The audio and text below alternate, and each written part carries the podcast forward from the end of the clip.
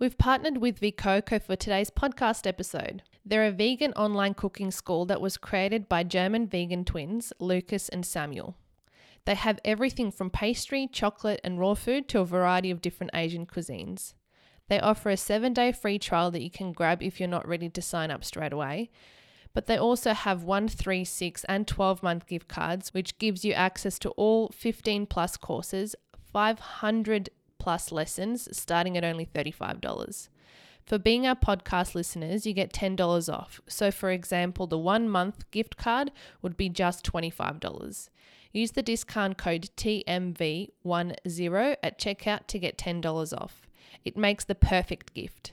Visit veecoco.com today to take advantage of this wonderful offer. That's V E E C O C O.com. Now, onto the podcast.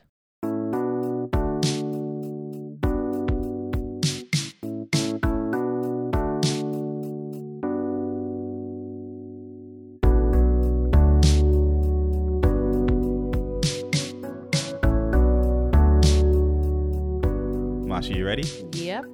Okay. Are you? Yes. I suppose we should introduce the show.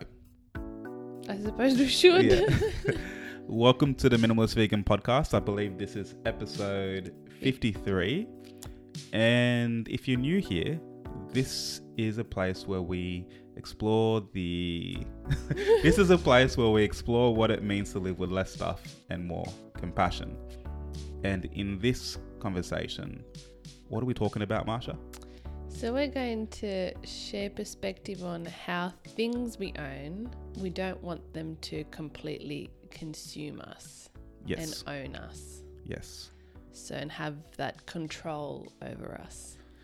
Yeah, we. I was pushing to do a vegan episode, and Marsha came back and said, "No, no, no. It's December.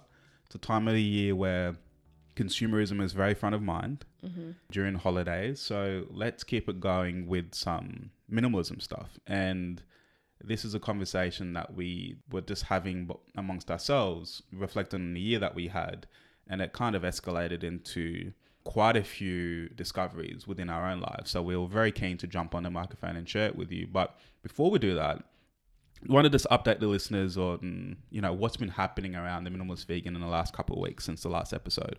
Yes, as we mentioned in the last episode, we were planning to launch our YouTube channel, and we have done that. And we've got, Look at us following through on our promises.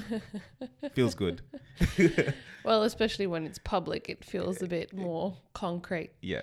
Um, and we we first published four recipes, and then we've published since two more videos. But one of them is a four-in-one video where we made some beautiful, rich and decadent vegan truffles. Yes.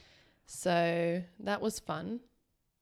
It was hard, harder than I think we probably both anticipated Mm. because of the stop start nature of creating four different recipes, but it was a really good learning curve as well. Yeah. So And I think um, we're just learning the creative process of video and YouTube, which has been really, it's like a breath of fresh air for us. Mm, You know, it's like a new medium that we can play with.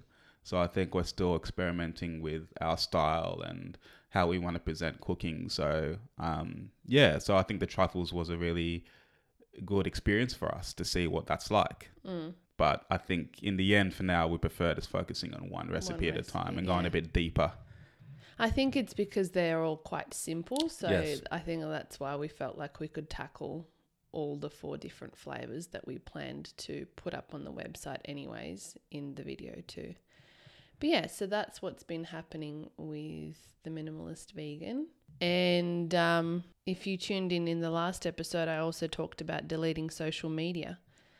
So that's been an interesting experience as well for me because I just find myself now having so much more time and not having that uh, reflex of constantly wanting to check my phone um, and jumping on and seeing. I hate notifications, so I always try to clear them. I don't know how people have hundreds of unread text messages, but that for me is like, I, I can't do it. So I would normally check just to make sure that there wasn't anything I needed to respond to or look at or you know react in some way. So it's been it's been good to switch that off and hasn't really entered my mind that much. I have must admit i did download it um, yesterday just for the day just to see and it started to creep back in again which is interesting. Like i started checking it more just because it was there. Mm. so I've deleted it again because I just I don't want that having that power over me. I think you said that your screen time was down, like when it gives you that weekly report on your yeah, phone. it was down I think between 40 and 50%. Wow, just from So- removing what like Instagram and Facebook, In Instagram. Instagram, Facebook and in, like Facebook Messenger. Oh, okay, Yeah. right. So I deleted those and then any associated oh, and Pinterest and any associated apps that come along Yep. with those to post on like Instagram for instance or whatever. Okay. Yeah, so but then I found myself looking at different apps or different things to entertain myself with in some ways to like fill that void that social media filled that was there. Even though I don't have many apps on my phone, I find myself checking emails more or going on YouTube more. And I mean, people can argue that YouTube is a social media in itself as well. Yep. So yeah, it's it's it's interesting what happens when you delete something where your attention shifts to Yep. and when you pay attention to what you're consuming and how much you're consuming it and why. Like you're craving that hit of some sort. So yeah. So Yeah, that's my update. That's there. interesting. Mm. And talking about, I suppose, ha- social media having control over us or f- looking to fill a void, some sort of emotional void in our lives when we take it, remove it from our daily habits. I think that ties in nicely to this conversation where we're really talking about our relationship with things and we're talking specifically about physical possessions. Yeah. And um, why we wanted to talk about this is because uh, this year, in particular for us, 2020 has been a weird year for everybody, but ironically for us, it's been the year where we've probably bought the most amount of things in any year since becoming minimalist about six years ago. Mm. Um, and it's really challenged us to reflect on, you know, how we feel about those purchases and what it means to our emotional well-being and just our general attachment to things in general. Mm. So, if you can just bring the listeners up to speed in terms of um, what type of things we've bought this year and how we felt about those purchases at the time, and you know how that's led us to maybe a change in perspective now. I think this year for us has been interesting because if you haven't tuned in in the past, we've moved from our hometown to Tasmania in Australia. And so I think with that journey comes more opportunity to buy. When you move, you get rid of things, and then when you settle somewhere, you tend to buy things True. to be able to make it more like home or because you need those things. And I guess because in many ways, since our goal was to move to Europe, we got rid of all of our furniture, a lot of our belongings to the point where we could fit A car. everything. Yeah. Yeah. We could fit everything in. We bought a Tarago um, just before we moved to Tasmania so that we can fit all of our belongings in. So that's not that's not too many things. A lot of it was actually sort of business related. So my food photography props and then camera gear and backdrops and all that sort of stuff. So I mean, and then again, we don't even own that much of of those types of things as well. So the move brought that sort of spending attitude to our lives, which it hadn't before because we didn't really need or want too many things. And I, for me, I felt like it was this fresh start and a new adventure, and you kind of wanted it to be a little bit different from previous years. Yep.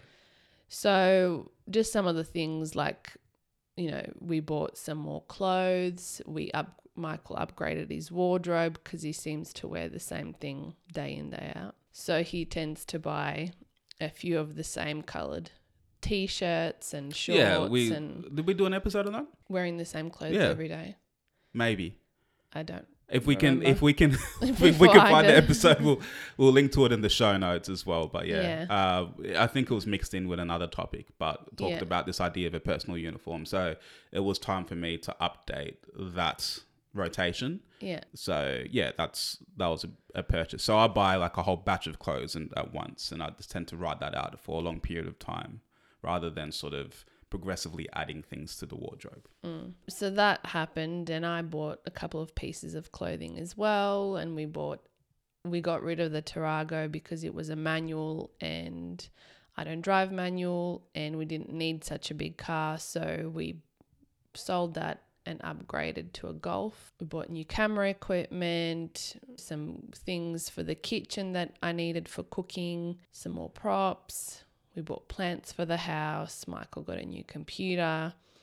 So there was some bigger purchases there that we hadn't done really for a long time or ever. Yeah. And if I can just add, I think when we were going through with these purchases, like we applied that principle of slow purchasing and thought long and hard before we bought any of these things about what value they'll be bringing to our lives. But on top of that, um, and we've been advocates for this even in our book, we've been writing about for many years. A lot of minimalists talk about this as well. But the whole idea of minimalism is to seek and consume and keep things that you absolutely love and see value in, and then having the courage to basically let go of the rest, right? And so applying that mentality, it's like you can start to justify a lot of the things that you bring into your life as being really essential or things that you really love. And admittedly, in the process of buying some of these things, like it was quite fun. Mm. You know, for for spending quite a long a long time not really buying stuff and then kind of indulging in this process, it, you kind of feel naughty, but it was it was kind of fun consuming stuff and being just a consumer of society. And I remember, even though I've updated my personal uniform, there was also a situation where I spontaneously bought a jumper In a department in a store. department store, like the most typical department store you can think of in Australia. In here in Launceston, we walked in there and we I mean, we broke so many of my general principles of minimalism in this uh, situation. So I guess it's principles that we live by. That no, but it's but it's not super strict. It's not No, like super strict, but it's like such, like for yeah. example, like um this whole idea of you know should you buy something because it's on sale, Mm. right? We we we've been known to challenge that idea because it's like. Um, it, it just becomes another reason to justify a purchase that you may not need. And this jumper was on sale. Um, normally, we would only buy clothing that is ethically sourced or secondhand or organic. or organic. You know, yeah, it ticks a lot of those sort of conscious consumerism boxes. You, you know, is it cruelty free? Is it organic, etc. Um, this jumper met none of those. Well, it wasn't. Uh, it was made of cotton, but outside of that, it didn't really meet any of the criteria. It was bought quickly. I didn't plan to buy this jumper. I bought it sort of on this on a whim. You know, it was just such a strange experience, even to the point where we got to checkout, and we'll. it, it, that hasn't happened for so many years, but the checkout person was like, "Oh yeah, would you like a bag with that? Like this department store bag?" she didn't ask. Uh, no, she just went. she to- handed it over, didn't she? And we're like, oh no, no, no, no, that's that's fine. And she's like, oh, okay, you're just gonna carry it. We're like, yeah, we'll be fine. But I remember like walking out of that uh, store feeling kind of dirty, but satisfied at the same time. I was really happy with this jumper. I was like, this is a great jumper, and I wear it all the time. And I kind of got that dopamine hit, that that little bit of a high of I like, think you were scared after that. You're like, Yeah. oh my god, this was actually really enjoyable. What is going on? That's right. It, it was. I think because the fear for me was that like, okay, it, now that I've got a taste of this, am I gonna like spiral into like? By the way, Michael never buys anything, so it's not like even within your personality. I knew, even though you really enjoyed it, and I was happy to see that you enjoyed the purchase, I knew that even like 30% more purchasing is far less than anybody else we know. But I think I don't know. I don't know if how involved you were in my life before I was minimal. Well, you you've been in my life for a while, but I think before we started dating, I used to buy a lot of stuff randomly. Like it might be hard for you to believe now, but like I used to buy like Yeah, but you're a different person. two hundred and fifty dollar sunglasses, kind of like sitting on a couch and deciding that I wanted sunglasses to going to a department store that afternoon and buying it, or buying like a, a like a console like a Nintendo Wii. I remember me and my friend bought a Nintendo Wii within 30 minutes of deciding that we wanted one in the food court one time of a shopping mall. And then we walked home with a Nintendo Wii. Like I used to just do stuff like that all the time. Mm. So this purchase of this jumper kind of Reminded represented of that. that. period of life where it was just like this mindless sort of consumerism and this sort of this high that you get from it. And um, I was I was definitely scared like oh is this going to open up something in me where it's like oh let's just look for sales and just buy stuff you know? And um, obviously it, it, it hasn't worked out that way but it got me thinking about okay what was it is it okay? Like, at the end of the day is it okay to enjoy those purchases and to be happy with what you've bought? Of course it is. Mm. but Terms and conditions apply. yeah, yeah, exactly. but um, I think that's where this the topic of this conversation really comes to life because what? Drum roll, please. Because this it brings up it raises this idea of attachment yeah. to our things. Okay. And if I was to ask you, like, okay, out of all the things we've purchased this year or the things that you generally own, do you have, do you consider yourself to have an emotional attachment to those things? Meaning, like, they give you some sort of fulfillment or satisfaction or you, you they give you happiness. Um, do you feel that way about some of the things that we've bought this year? Um, well, generally speaking, for me, I typically buy something and then I either regret it or feel guilty for it. So, in the moment, even though I have thought about the process, there's so much thought that goes behind it that even though I've decided, I'm really difficult to please.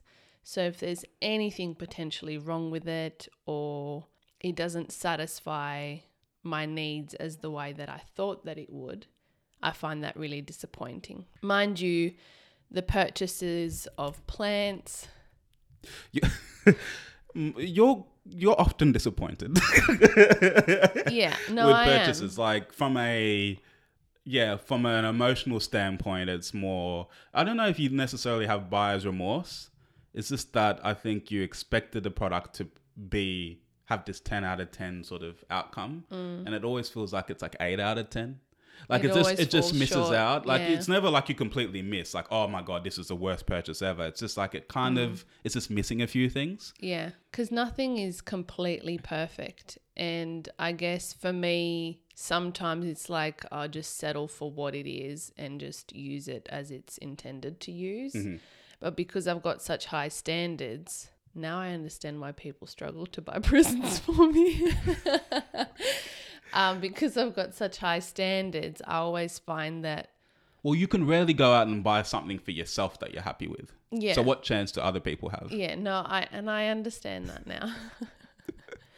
I think for me it's more so just seeing the value in that and letting go of the emotional attachment that I can feel to to it Yep. you know i think for me i'm such a visual person that even just some of the purchases that we've contributed to our home i mean we live in a furnished house Yep. but we do have added, we have added personal touches to it. So we've introduced plants, and then there's some things in the kitchen that I've added to it that make me happy and kind of add that personalized feel to our home. And so for me, it's not like one particular item. It's kind of just looking out, you know, into our living kitchen dining area and being like visually satisfied and emotionally happy with that. Yeah, I see. It's like a sense of home, like yeah, your Yeah. own touch. Yeah, so the plants have contributed to that. Some Sure. things in the kitchen have Yep. contributed to that. So,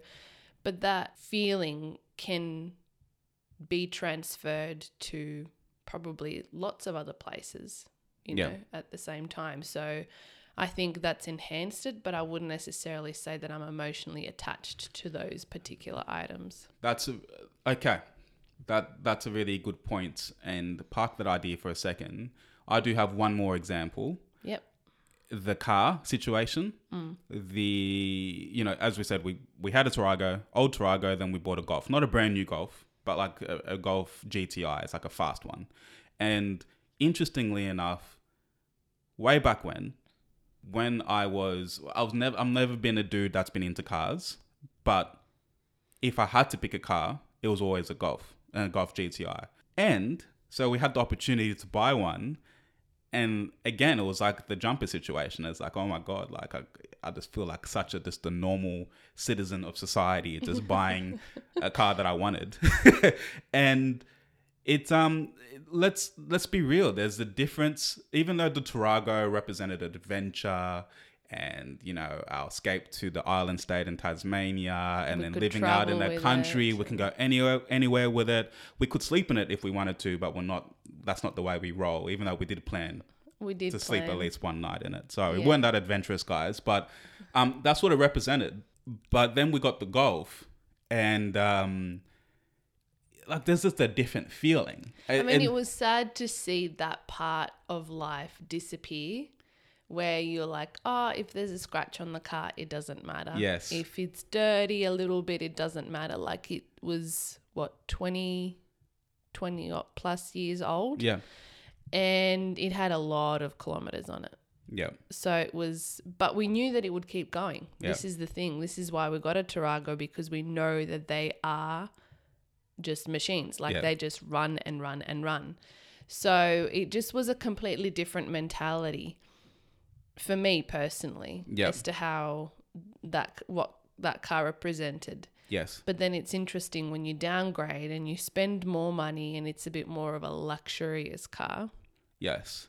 it's like do not touch it So- it as far away from everything as that, possible park that thought because Mm. the money thing is that's just a whole different ball game altogether. yeah But let's just talk about the the sense of identity, Mm. right? We talked about identity before, but you know, from driving a old Tarago, where subconsciously, like on the surface, we didn't care. Uh, we drive a Tarago, we're proud of it. This is great, whatever.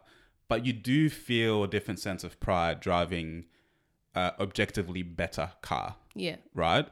And you, you feel more successful, right? and it it is interesting because it, it just represents everything that we have been fighting against, hmm. you know, in terms of this more virus. Because upgrading your car or upgrading your house or clothes or whatever, like every time you do that, this jumping quality makes you feel more successful. And then what do you want after that? You want more of that feeling. And i hmm. think that's where the attachment really starts to the, the bond between you and your possessions really starts to develop. Is but because to who? This is the interesting thing. It's like if you were to have beautiful expensive super luxe clothes but you worked at home therefore you spent 80 to 90% of your time at home or like exercising or whatever would you actually bother buying those clothes? Like this year's a great example but of that. but i think there's two two parts to what you're saying because i think there's the blatant oh i'm just trying to prove it to the world like look at me no there's i'm still wearing that this internal that's what i'm talking about like if i was to wear a suit But suit if you didn't have, like, you can have internal and external at the same time. Yeah. Because if you didn't have that, uh, I'm going to wear this suit to feel good for myself and show it off to other people. Mm. Because why bother wearing a suit at home when, like, what's the point? yeah but You've but got no one to share it with. Yeah, but then some people. feel good That's right. Some people identity, identity, right? So you could be wearing a suit at home, nobody else sees it, but you still see it. You know what I mean? It's still you, and it Yeah. becomes part of your identity, Yeah. right? Uh, It represents, oh, you're professional. You're taking it seriously. Yeah. Because let's face it, I mean, we're recording this podcast in home clothes right now. We would feel a little bit different if we were wearing like clothes where we're ready to go out. Like, it would feel more locked in and professional. We're taking it more seriously. What are uh, you saying that people should not tune into this? No, no. Sorry, guys. but you get what I mean, right? Like, I think there's definitely like an external thing. Like, here I'm proving it to you. To well, yeah, look at me, mum, dad, friends. Like, I'm so good. I've got this car. Look at my clothes. Look at me. Look at me. Look at me. Versus, no, I'm doing this for myself as part of my identity. Both things are like very serious triggers to want to seek this feeling more. They're both attachments. That's right. They're both emotional attachments to possessions. Yes. Yeah. And I like, and I'm saying that subconsciously, you know, when you get behind the new, the newer car that we have versus the older car, you feel that difference. Mm. Like there is just, it's it's just there. But you made a point about money, right? Because I think, okay, like let's just tie a bow on this particular topic here about emotional attachment to things. So, um, okay, whilst the new car, like you feel more successful in it, at the end of the day, you know, it's it's just a car. You you know what I mean? So I think even if anything were to happen to the car, um, it would be a pain, it would be an inconvenience, but it's it's just a vehicle, a tool that gets you from one place to another. And and I think in all of this consumerism, particularly at this time of the year, it's important to remind ourselves of that perspective that these are just things, right? So when I look back at having a video console, you know, when I was a teenager. Mm. Like, I don't think about the console and the device and how beautiful it was and how attached I was to it. I remember playing dance games with my family in New Zealand on a family holiday and that escalating and turning into an actual dance contest amongst the family. You know, that's what it represented Yeah. and we talked about it Tarago represented adventure you know we talk like this computer that i've got is like it's just a tool it's a machine used to do the work of the minimalist vegan so many different machines can do the same job Yeah. It's So not it about the be- It computer. can be replaced. that's right Whereas, you know, there's so many other things in life that can't be replaced. We were talking about it off air. Like, imagine if we were in a car accident Mm. and the last thing you would care about was the actual car. We'd just probably be making sure that we're both okay and the car can be replaced. yeah Humans and other living creatures can't be replaced. that's it So I think it's just putting things into perspective in that way. I mean, even with, it's interesting, a lot of women, when they get married, they buy a wedding dress. And then after the wedding, they keep onto that wedding dress. And they store it, they get it dry cleaned, they store it in this beautiful box, it sits in their wardrobe Yeah. for the next 10, 20, 30, 40, 50 years. I honestly didn't see the point in that that wedding dress served a purpose. It created memories. I have pictures with it. Mm. I even have because I had to get it taken up because it I didn't want it to be as long as it was. I have a little bit of fabric from it, but that's in like my little memory box from our wedding where the USB and some pictures are and stuff. So it's and then I I sold that because I don't need I mean a lot of women I think also want to pass it down to their daughters if they want to wear their wedding dress. Yep. But considering we don't plan to have kids at this point, and I didn't see the point, like I just want my child to pick their And- own wedding and create their own experience and yeah, memory, yeah.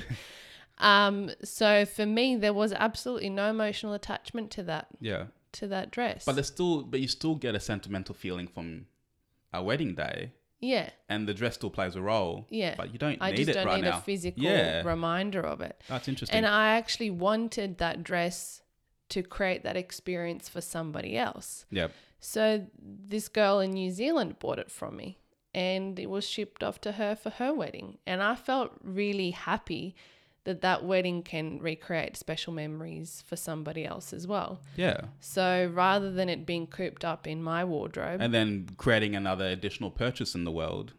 exactly. You yeah. Yeah. So awesome. rather than her buying a new dress, she bought a dress secondhand. So it's um yeah, it's you, you as soon as you start processing all of these little things and look at the bigger picture and detach yourself and go, well, what really matters? Like if this house was to catch on fire and we had to get out, I think the only things that we would take is make sure that we got out alive and our dog Chewy did too. Absolutely. So anything is replaceable, and even photographs. I think a lot of people get nervous about that. But honestly, with the digital age, how many of us actually sit down to look at our pictures again? Yeah. Not only until our phones give us memories from like a year or two ago, or social media does Yeah. that. You know, do we really sit down to reflect on it? Gone are the days of albums. Yeah. I mean, I'm sure people still do it, but nowhere near as much as as we used to, especially when we were young. Like our Yeah. parents did it for us. I, I I think you make such great points. I mean, it comes down to like experiences and time and relationships. You know what I mean? At the end of the day, it's like I remember spending the last couple months with my father before he passed away was the most uh, important thing for me that I'm grateful for looking back at because it was time spent together. You know, we we we talk a lot about, uh, and I know a lot of us feel it, but like you know, we could probably call our best friend or our family just a few more times a year or spend that have those few more moments together because at the end of the day like when you're sitting on your deathbed what matters like what actually matters um, we don't think about these purchases we don't have this emotional attachment to these objects that we bring into our lives it's a lot of the time it's those relationships it's those experiences it's it's the opportunities we took it's the places we chose to travel it's The you know, risks that we decided. exactly right make. and like if you know we we talked about this off air but like you said but if we were to lose everything i know for me i'm i'm at, I'm at a particular place in my mentality where it's like well uh, okay let me reframe it this way. Who are you without your things? Yeah. what matters if you were to, what matters if you were to lose everything tomorrow? If you ask yourself those questions it changes everything because then it's about like well what do you believe in? How do you treat other people? What skills have you acquired? What value do you add to the world? Right? Um, what relationships have you built? These are really these are the things worth living for Yeah. right? Not what you bought. So as soon as you start thinking this way, it's like, okay, well, this jumper that I bought, whilst it was an enjoyable purchase and I like the jumper, it's just a jumper. Mm. It's just a car. It's mm. just a computer. Mm. It's just a plant. You know what I mean? And and I think that really helps to be able to still enjoy the process and attach, but quickly detach as you need to. I think And you- and transferring that power away from the thing yeah. back to you. Yeah.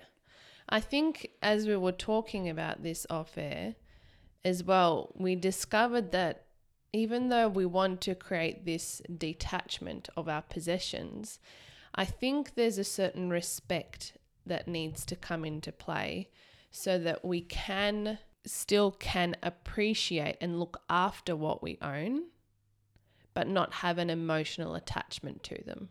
Yes. So the thing that came to my mind when I was thinking about this was Japanese culture and the way that they treat each other and their things. Mm. I mean, I don't know too much about it, but from a very basic perspective, looking at Japanese culture and the way that they live their lives there, is that they, I don't know if they attach themselves emotionally to possessions and all of that, but just generally speaking, in terms of respect towards each other, respect towards what they own, respect to making sure that everything is clean tidy, organized. You know, even in public spaces, everything is super clean. People feel safe. So it's just that general respect towards everything in life. I, I think I think that's spot on. And I think what motivates maybe that mentality of respect, I don't know, just looking at our behavior and your behavior specifically, is okay, if you're not like necessarily natu- someone who's naturally thrilled about what they have, like the things that, like in terms of, you know, d- d- there's the things that you have bring you joy, and you're like, well, not really. They're just things, but you still have a different type of attachment, and that could be a financial attachment, right? So we talked about emotional, but Yeah. there's a financial element as well. I think we have been told and uh, to look after our things, to preserve value in what we own, preserve value in our property, in our assets, and our, like everything that we own, because we might need to sell it again or it's worth something. It is worth something, therefore, you need to look after it. And I think that in itself can drive a different type of attachment. But I think what we landed on is okay, because you're right. If you don't want to detach yourself to a point where you neglect your things, mm. do you know what I mean? Mm. And it this you don't look after anything that you have because the same could be said for yourself. Like if you don't respect yourself and your body, then you don't look after yourself, Yeah. and then you can get unwell. So the difference is is between a, like being attached because of financial value and then respecting your things because respect in many ways is the ability to appreciate something to acknowledge its vo- its value and importance And it can also But be without taking making it too sure far. that it has the longevity. yes You know, obviously, the longer you look after something, the longer it should last. yeah So, even for a piece of clothing, for instance, you know, if you have a stain on it, you make sure that you soak it and wash it correctly to get it out. Otherwise, if you keep accumulating stains on that piece of clothing or not caring how you're wearing it and washing it, wear and tear, you know, it won't last you as long. And unfortunately, in this day and age, a lot of the things that we do purchase are made to break and, you know, be thrown away quite quickly. In some ways, it's getting harder and harder for that, for people to be able to achieve that result. But it can also be the monetary thing. I think, you know, preserving it and making sure that you can sell it later on or pass it down to your family. But I think the longevity thing is also plays, for me personally, plays a big role Yes. is to making sure that, well, I want to try and make sure that I can use this for the next five, ten years, not two months. Yes, absolutely. Yeah, and it's about getting as much value out of that thing as possible as well. And again, that's respect. it's respect, and it's also by increasing the life cycle of the things that you own. It negates the need to continue to buy stuff, Mm. uh, the waste that you uh, produce as a result as well. So there's many practical Yeah. benefits to that as well. Being intentional as well. That's right. I'm just saying that there can be a line, right, where the respect can turn into a type of a- an emotional financial attachment. Yeah, yeah. Where it's like you're just sort of protecting, like a squirrel protecting its chestnuts because it's like, do they eat chestnuts?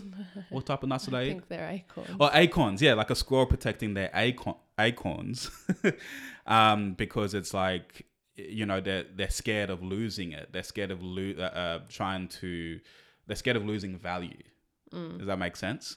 Um, but I really like your approach of respecting your things to increase the longevity, and just because it's just like it's just the right thing to do, right? It's just Mm. uh, if there was more respect towards each other and things, think about that how would this have such a massive impact on Yeah. humanity as a whole. You know, Absolutely. like we wouldn't be abusing humans, animals, and the environment yeah the way that we do right now. So I think that's a good place to wrap It it, is, up. yeah. That's, I like that. Can you repeat that? If we had more respect, then we wouldn't be abusing other humans, animals, and the environment. Yeah, that that, that about sums it up. I didn't Yeah. expect the conversation to end there, but I like it. yeah. All right. Cool. Thanks so much for tuning in, guys. I hope that you enjoyed this episode and that you got something out of it because I think having this conversation before we started recording, we found it quite profound. And it's always a little reminder that we can all take with a grain of salt to to implement and think about a little bit more often. So I Yeah. hope. Yeah. Let's just keep perspective. There's a lot of stuff moving around from one person to another right now. So yeah, let's see if we can we can all try to ask ourselves those questions and uh, still be in the moment, but also keep perspective of what what these are. Yeah. As always, if you want to catch any of the links that we mentioned in the episode, you can visit our show notes, which is over at theminimalistvegan.com slash podcast, where you can find all of our episodes. And as always, you can write in with any of your topic suggestions, which have still been flowing in. So thank you for that. Or if you want the show notes from this specific episode, you can go to theminimalistvegan.com slash 53. Cool. And that's it. Cool. Thanks, guys. Thanks for tuning in. And we'll be back in another fortnight. Chat to you then. Thanks, guys. Bye. Bye.